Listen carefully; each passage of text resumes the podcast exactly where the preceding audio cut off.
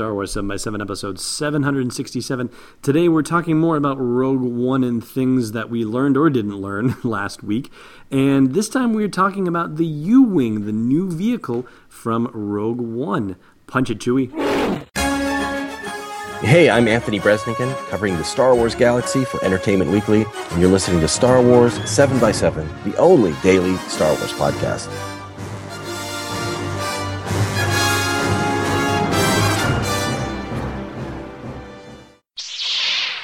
Hey, Rebel Rouser. Welcome to Star Wars 7x7. I'm your host, Allen Voivod, and things that we learned or didn't learn. Basically, for example, yesterday we talked about the Rogue One commercial that dropped last week and discovered that there wasn't any new footage in there that we hadn't already seen. There was only the difference in the tagline instead of a rebellion built on hope. They shortened it and made it Hope Begins with Rebellion for the commercial. So that was yesterday. This is today. And today we're talking about the U Wing, which is the new vehicle for the rebellion that's appearing in Rogue One, a Star Wars story. Now, last week on the Star Wars Show, which is the YouTube show that premieres every Wednesday on Star Wars' YouTube channel, and also on their new Star Wars After Show, which is hosted on the Verizon YouTube channel, they talked about the U Wing and gave a little bit of information about it and about where we actually have seen it before. So, Matt Martin from the Lucasfilm Story Group popped up into the show, literally popped up. it was a funny little uh, slide whistle effect that went along with it. Well done, guys. Well done all around. So they showed a still photo, a previously unreleased still photo from Rogue One, a Star Wars story, showing the U-wing in its natural environment, as it were. It's shown outside the Massassi Temple on Yavin 4. And they also showed reference animation from ILM that displays the U-wing in both of its configurations, with the wings pointed forward, as we saw in that production still photo, and also with the wings scooped back and whether it has the wings pointed forward or whether they're swooped back has something to do with where it is in terms of troop deployment because it is designed to swoop down into heavy fire zones and deploy a set of troops and get back out of there before it gets blown up. Presumably, this is the kind of ship that when we see Jyn Erso in the behind the scenes footage from Rogue One saying, May the Force be with us, they are riding in the troop compartment that is on the underbelly of one of these U Wings. You can't really see the troop compartment in the ILM reference animation, but you can see it from the side in the production still photo that they show. And we have screenshots of all of this at the blog post for the show's episode at sw7x7.com.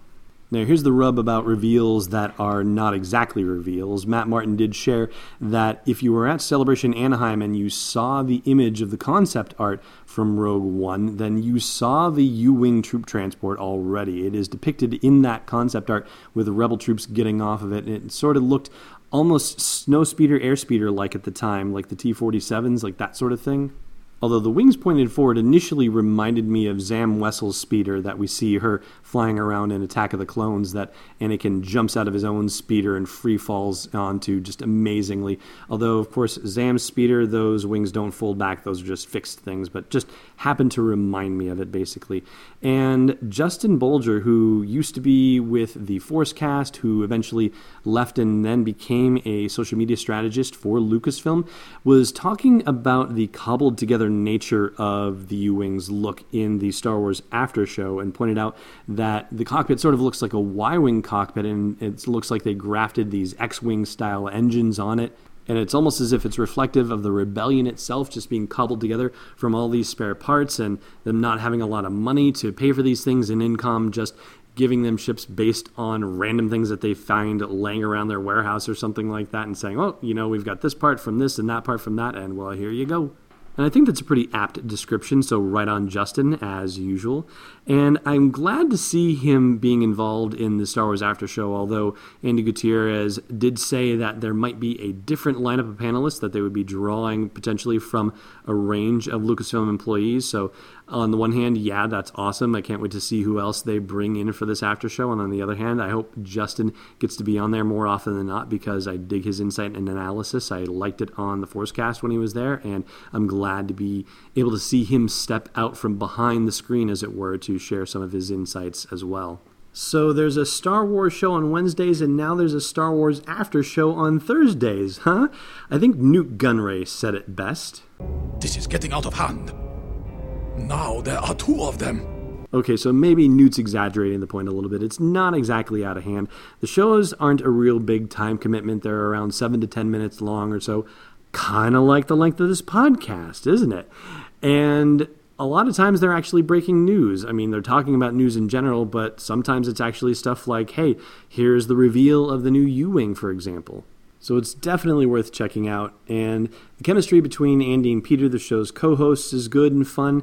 And so far, based on this first installment of the after show, you know that looks pretty promising as well. It's the kind of insider talk and discussion that you know could be really fascinating. I don't know if we're necessarily going to get any juicy reveals out of it or anything like that, but I think it's going to give us some interesting insights for sure.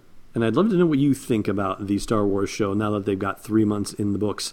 Chime in in the comments of the blog post for this show's episode at sw7x7.com. Hey, Rebel Rouser. You're listening to this podcast. Maybe you'd like to listen to a Star Wars story too. Luckily, we've got just the thing for you. We've partnered with Audible to give you a free download and a free 30-day trial of their awesome service. All you got to do is go to audibletrial.com slash SW7X7 to sign up and get your free download. They've got dozens of Star Wars titles anything you want to do to explore that galaxy far, far away. One more time for you, audibletrial.com slash SW7X7. All right, it's time for a trivia question for you.